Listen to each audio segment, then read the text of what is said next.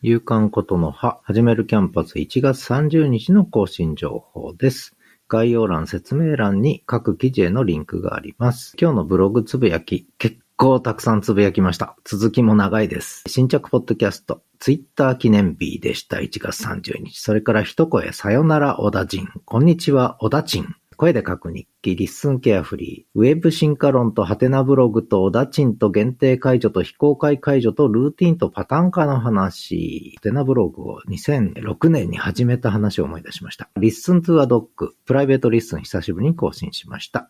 そしてブログの下書き。そして深掘りライブをやりました。企業と非営利組織の違いは何か。そしてことの葉の機能の分。新着ブログでツイッター記念日14年前に始めた私の思い出、声と言葉のブログ。以上です。勇敢ことの葉でした。